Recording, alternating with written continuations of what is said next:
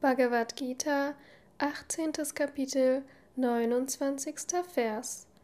Nun höre von der Dreiteilung des Verstandes und der Beständigkeit, entsprechend der Gunas, wie ich sie vollständig und genau erkläre, o Arjuna. Kommentar Swami Shivananda Dhananjaya, der Eroberer von Reichtum, Arjuna wird so genannt, weil er im Laufe seiner Eroberungszüge Digvijaya in alle vier Himmelsrichtungen viel materiellen und spirituellen Reichtum erworben hat.